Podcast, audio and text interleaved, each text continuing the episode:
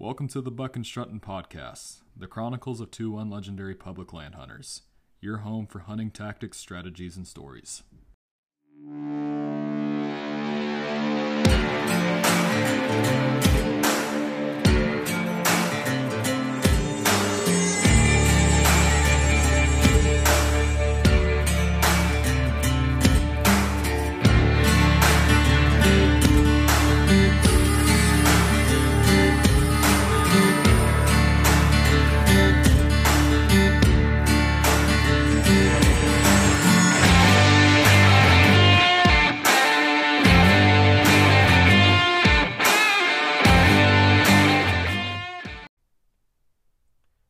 Guys, welcome back to the Buck and Strutton Podcast. This is episode five.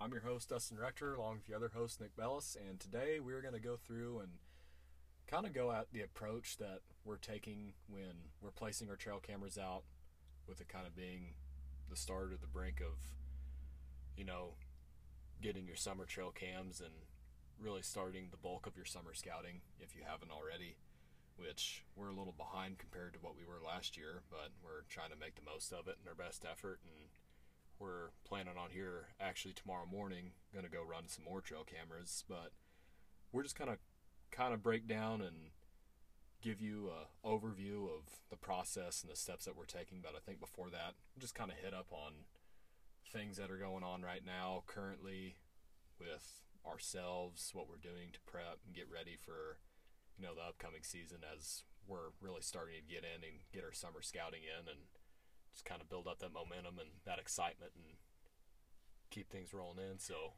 Nick, what all of you kind of been just up to? Well, you know, I've I've been looking more into on running a camera, which I think that's something that we've wanted to get into is some videography and photography. And uh, a good buddy of ours actually gave us a it's kind of an older DSLR, but I'm pretty excited to start getting into that and you know getting some photos when we get out there tomorrow to put some more up. The uh, the trail cameras though, it's always fun to get out there this time of year. I mean, yeah, we're we're kind of we're two weeks later than we were last year, but getting them out there now and watching, especially bucks that you kind of have history with or that you know are in the area that may have got away, watching their antlers continue to grow Mm-hmm. throughout the summer and then seeing finally in late August when they're full velvet or starting to shed their velvet beginning of September it that that's always cool to uh, look back on and I'm I'm super guilty of not deleting photos or saving older photos of really I mean a whole SD card that could sit out for a season I mean and that's good you know you can always go back and kind of see and get times but mainly for just memories this year, I think, though, with us placing our, our trail cameras out, it's a little bit more unique with the approach that we're going. And I know that we touched on it in the past episode about using the, uh, like the orbital gland scent and urine on a scrape this time of year. Using more natural. Right. I mean, for our state, that, that's just how it is this year. You can't Yeah. you can't do anything else, and that's fine. And I, I think that fair chase is definitely the way to go. Yeah, absolutely. But the uh, the approach that we're taking, which quote me if I'm wrong, Jeff Sturgis is the one that came out with these videos Mm-hmm. on going and getting a vine of a sort. A vine or any, just a stick or something, you know, solid, substantial. You can use and tie to a rope or cord, hang it out of a tree limb, and it be free hanging. You know, I mean, he was taking, like, I can't call or say name what the specific species of vine is, but you can find it most common in areas where you know you have a high moisture content in the woods. It grows in pretty fertile, darker soil around red oaks and black oaks that mainly are typically around moist, soggy bottoms or soils or whatever. And there's filled with water. I don't know what the species of vine is, but that's I think it's typically what he's using because I know we've seen a lot of it in certain areas around here. But using something like that and then tying it to a piece of cord and then having that hanging out of a tree limb and you know about right height for a deer a deer's head to where they can rub their orbital gland on it and then raking the ground below it with a dirt rake and just really freshening up that dirt and just really putting the scent off in there and then if he does put any kind of scent or anything on it he's peeing in it himself which is you know urine is pretty sterile Right. as soon as it leaves the body, its scent actually does not last that long in more of a direct contact or directly implanted in a specific spot. It's not like you have like a buck bomb or you're taking doe urine or any deer urine and sitting up in your stand and spraying it and letting all the scent particles drift downwind Right. or really just creating a cloud or a wall that drifts down downwind, you're just putting it straight on a scrape that you implemented yourself, and then from here, from what his results are, and from what other results that we've seen, as far as like you know the Missouri Deer Hunters group on Facebook, a guy has kind of implemented the same tactics that Jeff Sturgis was talking about in his videos. There, he peed in his own scrape, and so far, he had seen does starting to use it, but you know, to reference like to the book you're reading by uh, Gene Wensel, saying that what sets off a scrape is actually does themselves. Right. They'll pee in the scrape, and that's what sets it off, and then bucks, then all. And you're not only, you know, hopefully getting photos of bucks now, but you're also setting yourself up for success Yeah. as like as the rut gets closer. Mhm. And by doing this too, I think it's not because there's different forms of scrapes. Oh yeah. there's primary scrapes, which are like the main, the focal point of communication. Right. It's social media in there. it's like it's like a social media page for them. Yeah, They Tinder. go in, yeah, they go in, they post, yeah, they pee in it, they do, they leave their scent. You know, it's a way for all of them to communicate back and forth together. And then you have smaller scrapes that start popping up more frequently during the rut, and those are just essentially rutting scrapes. You know, a buck will go, he'll have a small licking branch, he'll bite and chew on the end of a little tree limb, whether it be, you know, like a dogwood or a sassafras oak, small sapling of some kind. He'll leave a fairly a decent size scrape, just depending upon the buck and I guess his mood that day and how much testosterone he's got built into him. They all kind of vary in different size. It's no different in a rub. A big buck can rub a little tree and he can just the same rub a big tree. So Right. a scrape is really no different. You know, a younger buck, yeah, they won't make as big of a scrape as an old buck will, but if they're rutting pretty hard and they're feeling up to it that day, they'll tear up the whole ground if they want to and go to pawing away and digging at it. I think it depends, like, also on the hierarchy of Yeah.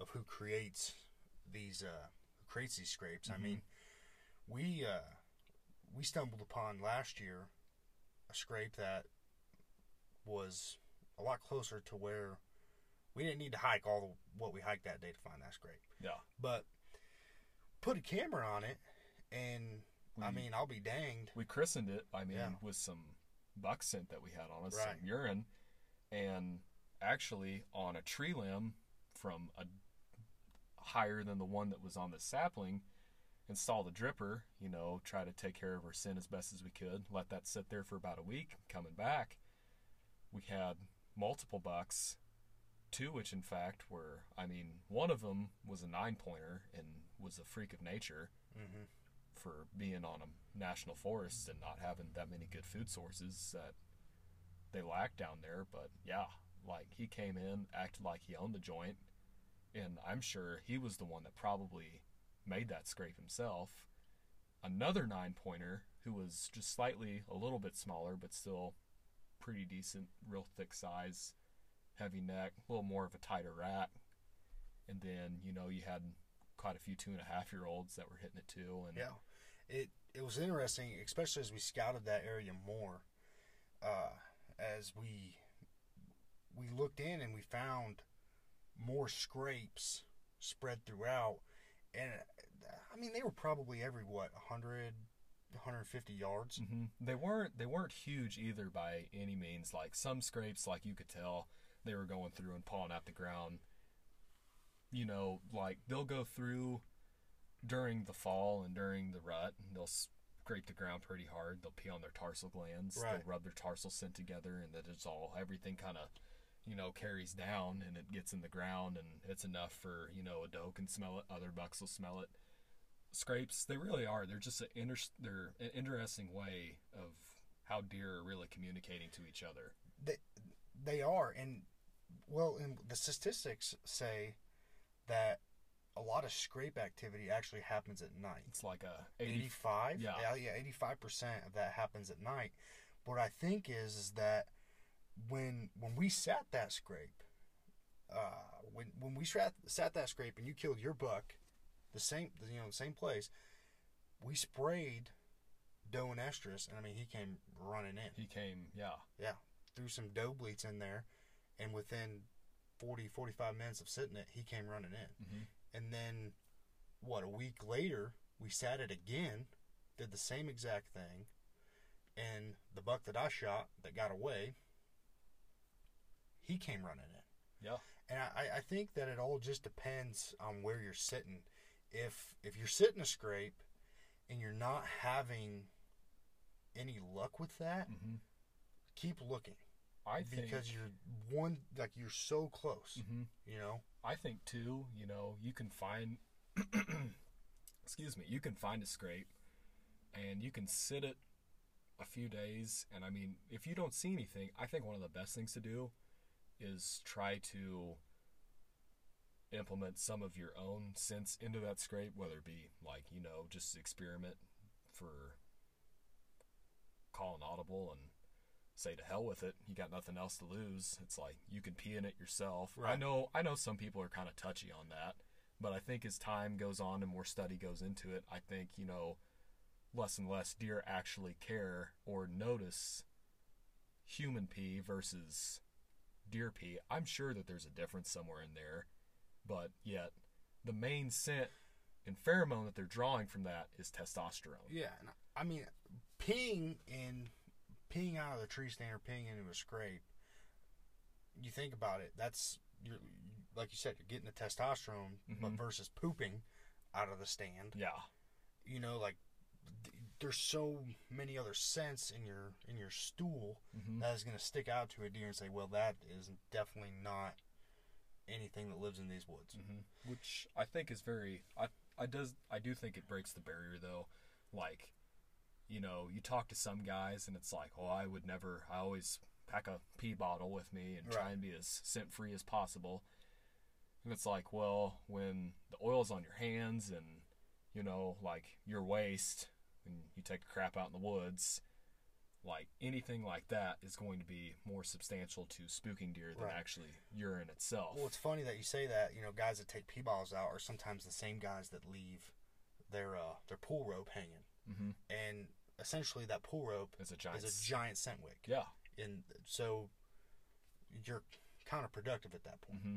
And that, there's all there's a thousand ways to skin a cat in the way that you do it, and whatever way works for you is that's the way to go about it. You know. Yeah. That, but for us, this seems to seems to work with what we're doing, and hunting scrapes has shown to be very productive. Yeah.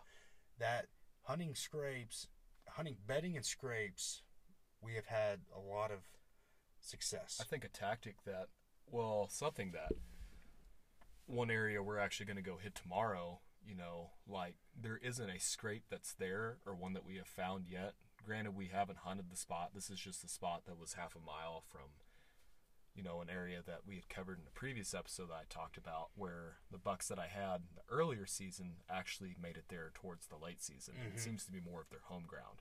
It was a little further back, just on the backside of a government parcel around a guy's private, you know, close towards him. There's not any scrapes there that we have found yet, but getting further and deeper into summer that we are right now, it's going to be a lot harder to find those that are still exist and are Well, it's prevalent. so thick and they're probably gone, washed Mhm. out. Or, Unless that, you know, there's smaller scrapes or ones that they're still hitting or, you know, they're refreshing up throughout this time. You know, we're kind of, we're going in and we're setting the ball in their court. Yeah. We're trying, and also, too, what Jeff Sturgis has covered, you know, this is kind of a way that if you can maintain this scrape and you can do it just right, this is actually a way you can bring deer and draw them in throughout the year Exactly. by using their psychology and you know just going through the motions of using the sense at the right certain time maintaining your scrape checking in on it but yet gi- giving it the distance it needs and letting the deer do their own work it all starts with the does they'll come in after you've set it up they will set off the scrape because they will urinate in it themselves rub the you know, whatever you have, branch, fine, your looking branch, rub it with their orbital and get their sin into it. And then later on, you know, your bucks will come in out of curiosity generally and they'll check it out. And then, yeah, so then you just developed a massive keep it going. community scrape. Yeah. It's, you know, that focal point of their communication they come through. You just made a primary scrape. And that's that's exciting, especially when you can start to see these things unfold. And I mean, patience and time Yeah. are your two key virtues here. Yeah. Is that you you know you, you once you set this up, you need to give it time. Give Yeah. it, give it two to three weeks to establish itself, and then sneak back in there and pull the SD card and get out. Absolutely. You know, don't don't stick around. And plus, too, I think uh, what's going to make this slightly kind of tricky, a little bit difficult, is the fact that, you know, this area, it's about, I would estimate, 200 yards down a ridge from where I found quite a bit of bedding at earlier this season. Yeah. And I mean, there was, you know, there was some doe bedding in there. It was like a cloud or just cluster of random beds scattered throughout this hillside, but if you were to go 70 yards back up further into some like smaller hickory and you know mix of smaller saplings and different sized trees where it's a little bit thicker there was actually some buck beds back in there too. And they were all pretty well wrapped in what I it's a very it's a very interesting area because you go from a thick, heavy, like small sapling understory stand into like wide, broad, open range, big, heavy oak timber pretty quick. And from these beds, you know, like textbook to Dan Infalt or any old timer that will tell you how bucks will bed with cover at their back, open in the front. They'll catch the, the wind coming over the hill back behind them so they can smell anything coming from behind, but yet they can see and hear everything coming from their front. Right. So we'll have to slip in and get around them, probably cut through the bottom, and then go through where nearby where a camera was sat at. And that's like even now, right now, I'm not as concerned. I, I'm going to do everything in my power to limit the scent Right. that I bring in, but I am not concerned as if I bump deer right now. That that's okay. That's okay. As long as you're not like running through and you're frequenting it too much, Right. You're if you go in one day every month from here till season, Yeah. I would say you're going to be pretty well golden. I think, and that's that's the thing is that now, as soon as deer season starts or the weeks leading up, like that, beginning of August will probably be the last time that I check those trail cameras Right. until I actually go hunt that spot, and but just let it set, Mhm. let it calm down, let it set, you know, do everything in your power just to keep your presence out of it. Yep. And that's public land. I mean, you don't know. Somebody else could be traipsing around in there. Yeah. But hopefully you're going back far enough or you're You're you've done your homework and research that outmaneuvered everyone else to get to where Right. you know the deer really want to be at, and your target bucks where they're going to be at too.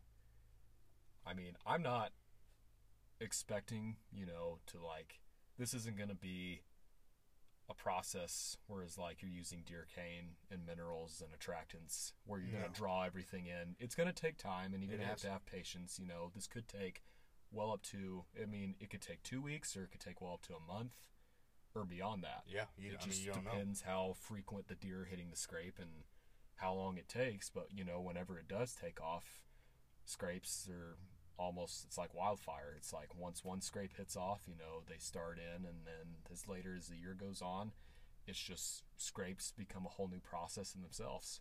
Yeah, with with the trail cameras getting put out now and you know that's we sat down before we did the podcast and we were looking at SD cards from last year looking Yeah. at all the deer that we had on camera and it kind of got me thinking about things that we can go do to still try to get an idea of what's out there. I mean, we, and there's there's spots around us that we can pull up, kill the truck, you know, get the lawn chairs out and position it just right, and sit there and use the binos and glass the field edges. Mhm. And that even being said is, if you're hunting where there's you know public timber and private fields, get to a point to where you can sit there and spend the evening out in the great outdoors and Yeah, just glass a little bit and see what you can see. observe and see what you can find. You know, I mean, that's the other thing too. Is like, I had a old friend of my dad's. He's a good friend of mine. You know, we were talking and I'd done some work for him, and Oh, he's a legend. yeah, little local legend around here. He's quite the man himself for Yeah, turkey hunting. killing machine. yeah, he's good at what he does, that's for sure. But he was telling me, he's like, you know, he's like, you would think that putting out your trail cameras right now, he's like, that'll throw you off by season, won't it? Because, you know, back in his time, like, they didn't have trail cameras back then. No, It was just all based off of going through on a topographical map, marking your locations, and wherever you found everything is like onX before onX was a thing. And this was pretty much the beginning of marking and mapping whitetails. But he told me, he said, you know, you kind of think that setting your cameras out right now is going to deter or throw you off later down the road when the time season hits here and then you know it's like in seasons past it's like you know i've realized it's like yeah being a younger hunter in early stages of my hunting life and then later to where i am now know the food sources change for deer constantly throughout the year.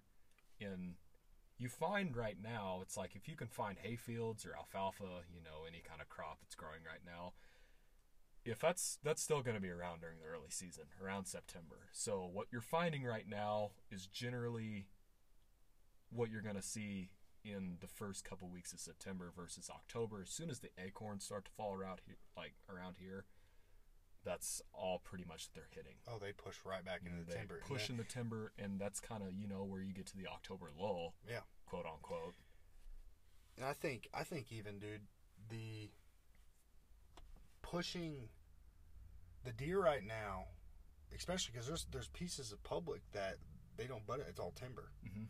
and so they're still browsing on the forest floor. yeah you know, and that's even those deer are going to go to where the acorns are falling, depending on you know the oak tree or what's. wh- I mean, what is it? The every two years? Yeah, I think it's uh, red oaks and black oaks that produce soft mass every two, you know, and like your whites and your post oaks. I think it's your bur oaks also. We see those more commonly in really lush, really moist, wet soil and river bottoms is where you find a lot of your bur oaks. That's the one with your massive acorns, you know. Yeah, You got a lot of nutrients, a lot of carbohydrates right there. It's a good energy source for a deer. But, you know, you get to like we're kind of hitting on the October lull. Well, I mean, running off on a side tangent here. The October lull, we think, is like they're just feeding on acorns. They don't have to move they that just far. push into the timber. You Deer know, feed, yeah, deer feed five times a day. They don't. I mean, if not more, they like they don't. They don't have to push that far No, no. and search for food. especially if It's- out here in the hill country, Yeah, you know, if they don't have to travel that far from their bedding area, then why would not. they? Yeah, why? That's where you know, like that's what excites me about going out to this one area tomorrow on government is how close it is to bedding actually in setting up the scrape out here and really trying to stir the pot a little bit, putting the ball in their court Right. and seeing What what, all we can catch and get through. Because at one point, they're betting on public, but yet at another point, I would say they're betting on private, but yet we can't go back there. Otherwise, you know, trespassing. Mm, yeah. I'm not doing that. Those things. So You don't want to trespass. No. No. That um, If you trespass, you're you're a piece of crap. yeah, yeah. that uh, well, I mean, what was it the MeatEater article that you were talking about? yeah, yeah. yeah. If you guys get the chance, Check out the latest article that was published by MeatEater. It's called I think it's the the dumbest poacher in history. It's a, it's a sickening story that I hate I even read part of. It just it makes me sick. It's yeah, it's bad.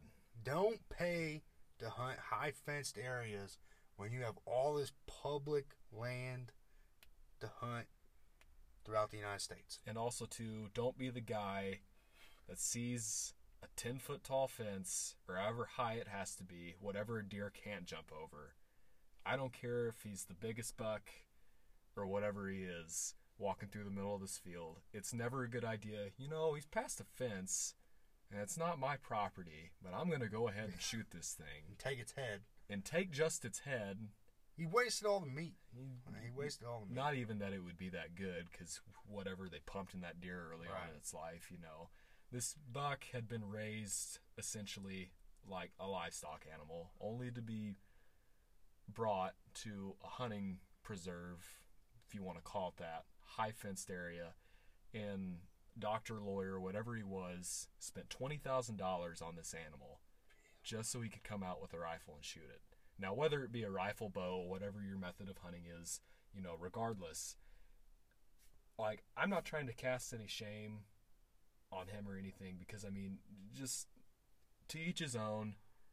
You know, people could call me crazy or you crazy or any of us crazy, like There's wanting to go out, wrong with that. wanting to go out and hunt public land, but yet at the same time, just in our opinion, it's like, in a lot of guys' opinion, I feel like that we resemble close to. It's like there's so many levels of wrong with this. Like, it's is that really even any longer? Is that really hunting? No, I, in my opinion, no. I- I look at it like you're paying someone to go out and shoot a cow, and are you even going to eat it, or are you just going to take its head and its hide and just get a nice, pretty head mount for your office? It's a long. That's a rabbit hole in itself. It's just yeah, it's it's a sickening process, but that's you know actually on the instagram today I, I posted something about what advice would you give to a new hunter and there's actually there's a lot of good feedback from that the um, two of the things i saw that really or three things that i saw that really stuck out the most to me was someone had said don't be afraid to hunt public land. Don't be afraid to go do it. And i guess that's, that's kind of one of those things that i don't i mean around here I know a lot of guys that hunt public, and I know a lot of guys that hunt private. yeah, And every time I step foot out onto public land, I just the sense of adventure there's the, of I don't know where it's going to take. me. there's a different essence to it. Oh yeah, because you might go to a spot, you know, honey hole or the buck nest, whatever you want to call it, and it might have dried up, and Yeah. you might have to push on and find something different. Yeah. The uh, the second thing was about failure, you know, in the uh, challenge, sport, lifestyle, whatever you want to call it, of hunting. You're going to fail Yeah. nine out of ten times. I think I would rather spend twenty thousand dollars on hunting gear and go out and fail the first few years or seasons of, you know, if I was a brand new hunter, I'd rather drop a ton of money on all the gear that I could ask for and go out and fail, but learning by failure Yeah. than to spend twenty thousand dollars on an animal guaranteed and just have it handed to me. Right. I mean, that's a horrible deer camp story. That's a horrible deer camp. Yeah, Oh, I well, spent like- twenty grand on a deer. But Are you serious? But to each his own. You do whatever you want. I'm, I mean, oh, I'll flat tell pers- you, personally. I'm gonna kind of judge, but you know, just yeah. I try and be as nice and respectful as I can, but I gotta swallow my pride and Yeah. bite my tongue The uh, until I make a fool out of myself. the uh, going back to that the Instagram uh, post. The third thing was is somebody had commented on there saying that don't be discouraged by the shots that you miss. Yeah, And I think, especially now, if you're not doing it already, you start shooting your bow. I mean, I mean, realistically, a lot of guys are going to pick their bow up a week, a month before season. Yeah. And there's some guys that they just don't need to practice, freaking Yeah. Robin Hoods of the world. But the you'll get confidence is huge when in archery, in my opinion. If I go out and I start shooting poorly, my mindset can be altered. Yeah. And that's where I've gotten in my routine of ways to correct that off the bat. Mm-hmm.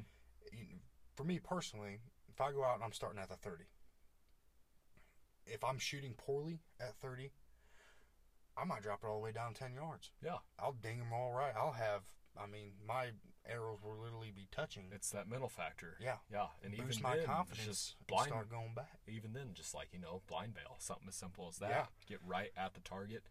Just get the feel in it. Make yourself feel good. Yeah. that I, we talk about the Wensel brothers, and I think I've said before, they have Gene and Barry have become kind of a just a what's the word a, a figure eh, for me in the hunting industry that what they're preaching and what they wrote about back in the 70s and the 80s we need that now in the Yeah. hunting They're industry. a role model that we Yeah. really need, I think, in our hunting industry and just you know, and the sport in general, because we don't we don't have a lot of there's something there's a certain authenticity and like an aura to what they have and the information that they put out and they still like to this day it's like you can go on youtube right now i watched it just last week or the week before that it was a seminar with barry Wensel going over and talking about you know him and his hunting career and just everything that he did and giving off tips and tactics and just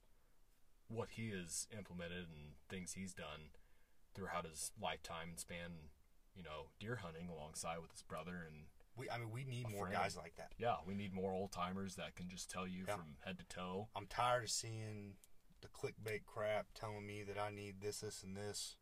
If you can do this, this, and this, but yet at the same time, it's like, here, use this, this, and this product. And I get it. It's a marketing scheme. And, like, you know, that's kind of the hunting industry. And, like, that's how it works. They make money. everyone wants to sell their product and why it's the best and put it out there and like I, by all right in their own right i respect that i do they get people to buy their product but yet at the same time it's like i just feel like you know there's a lot of fluff in the middle with that it's like there's a lot that they're not telling you Right. Like- that's. It's just the whole Like, this is- conception thing. it's like here's this package of attractant and mineral and this guy holding a 200 inch whitetail If you use this, you're guaranteed to kill a 200 inch whitetail. exactly it's I don't think there's a 200 inch whitetail in Southwest Missouri. I mean, there may be. But There, I mean, there's a possibility, but I just realistically thinking, I mean, I would say the biggest is probably 150, 160. yeah, it the hunting industry is in a whole. There's a revolution coming. uh, that's not funny. I can't say that. everything going on right now, but yeah, there definitely needs to be some change. That's think, for sure. I think there's a, I think with the public land hunting, you know, with the hunting public and what they've done, and they kind of put their foot in the door, and it's like it's given a it shed a new light. Yeah, they're on- killing it. They're they really And I think that a lot of people, because of them, And Mark Kenyon even like he talked a little bit in some podcast episodes I've listened of him, and you know it's becoming this new like fantasy or like dream hunt that guys are wanting to do. They want to be able to go out and they want to kill a big public land whitetail. yeah, I mean, it really it's an incredible task. It's an incredible feat. You know, I mean, it's a, it, public land whitetails same thing as like a public land turkey. Like oh, they're a different breed than it's, private. it's that's a for sure. whole different breed than Yeah. one that's on private Yeah. for majority to all of its life. I think that public land, public land whitetails, toms are a different story, but public land whitetails, they have a sixth sense. They, know. They really do. They know. They they know. I mean, like sure I, enough, how many I'll- times have you sat in a tree stand and had a deer walking in, and then all of a sudden it doesn't. kind of stops and it turns the other way? yeah, I mean, it knows. yeah. It's not even that they can smell you or anything, Just that sense. but it's just like you know they just they can tell they can tell something's not right, and it's even like by watching a deer in its body language. You know, there's a different gait that you watch certain deer have. It's like I've seen deer come in on a dead run before.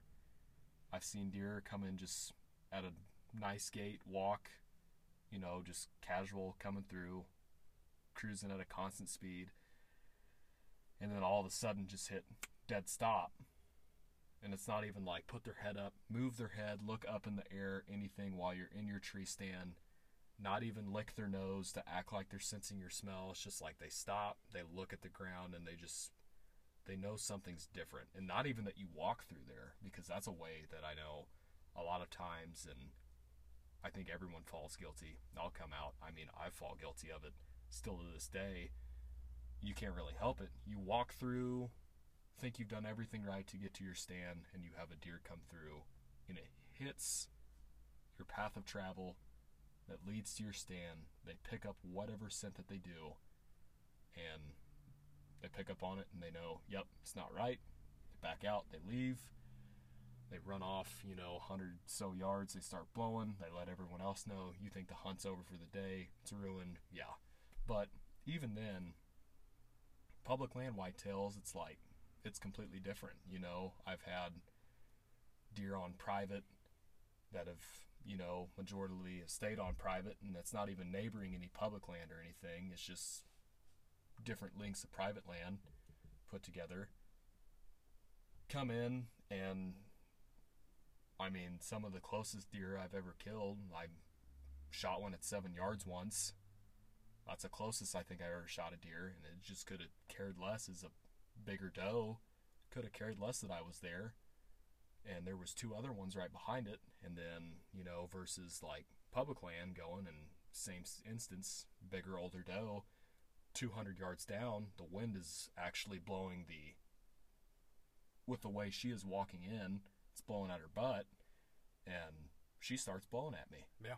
Yeah, that's not. We're not trying to take anything away from guys that have private. No, not at all. That's that's not it at all. I mean, at it's the, just at the end of the day. I mean, we're all deer hunters, and yeah. we're all out here for the same thing. And I, I feel if you are a whitetail fanatic, if that's your lifestyle, you're going to do everything that you can do to get into the woods. Yeah. And if that means that you have a piece of private you have you're hunting public as well. You're going to do whatever you need to do. Yeah. And that's what it comes down to. Yeah. You know. It's like no, yeah, absolutely. I mean, we pride ourselves and found ourselves like we enjoy the challenge of hunting public land, but yet at the same time, I mean, there's a private parcel in general that I have drove past and I've looked and you know, like we've found the owner of it on onX. I mean, we're definitely trying. We're gonna reach out and contact with them and see just for instance. I mean, if we can get permission on it, if we can, by all means, yeah, we're definitely gonna try and hunt it. Yeah. Because driving by it, you know, one evening a week ago, I saw a really decent sized buck out there. You know, the couple of smaller bucks with them, and yeah, by all means, like if private's your fancy, by all means, yeah, go for it. But public's your fancy, just it's whatever. That's when I was in the Marines and before, before we would leave to go on whatever deployment we were going on. That feeling of adventure, of you don't know what's going to happen, You where you're going to go. You don't know where it's going to take you. that that's I crave that every time, Mm-hmm. and that's the the public around here that that fills that void. Yeah. That I oh it gets me going, man. There's so much. There's so much to see, and Yeah. there's so much to take in, and you don't know what's going to lead to you next. You know, you find this rub line, you find old scrapes, you find sign, maybe possibly even some sheds. Yeah. God willing, if that ever happens.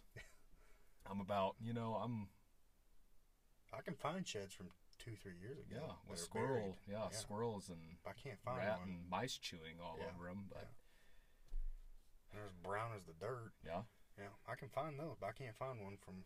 nice, pretty, big old white and I guess you know, even kind of saying that about. Don't be scared to get into public, but don't be scared to go and ask landowners. Yeah. You know, the worst they're gonna say is no.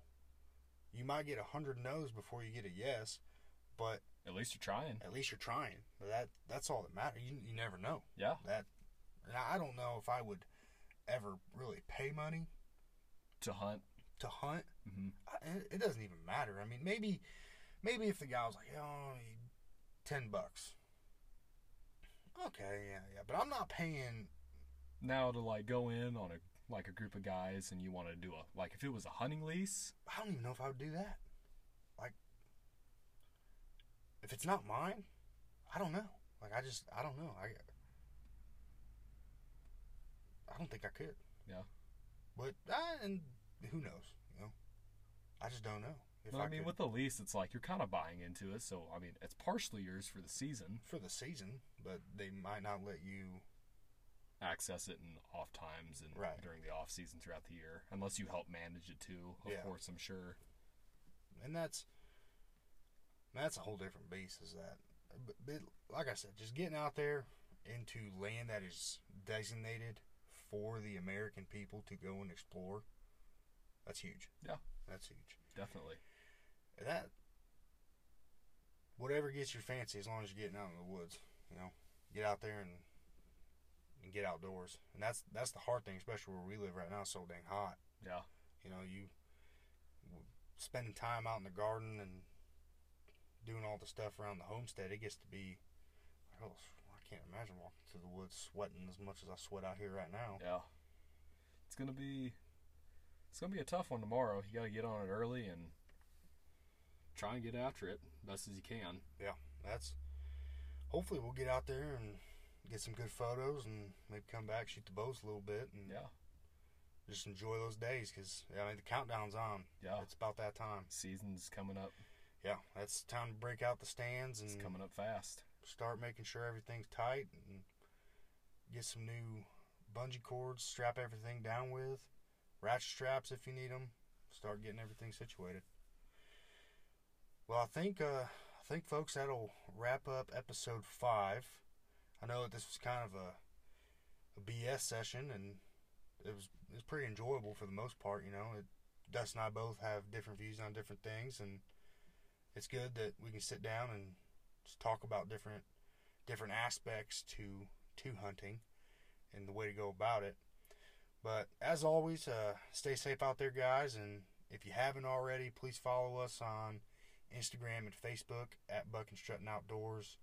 And please uh, leave a comment or rate this podcast if it will allow it.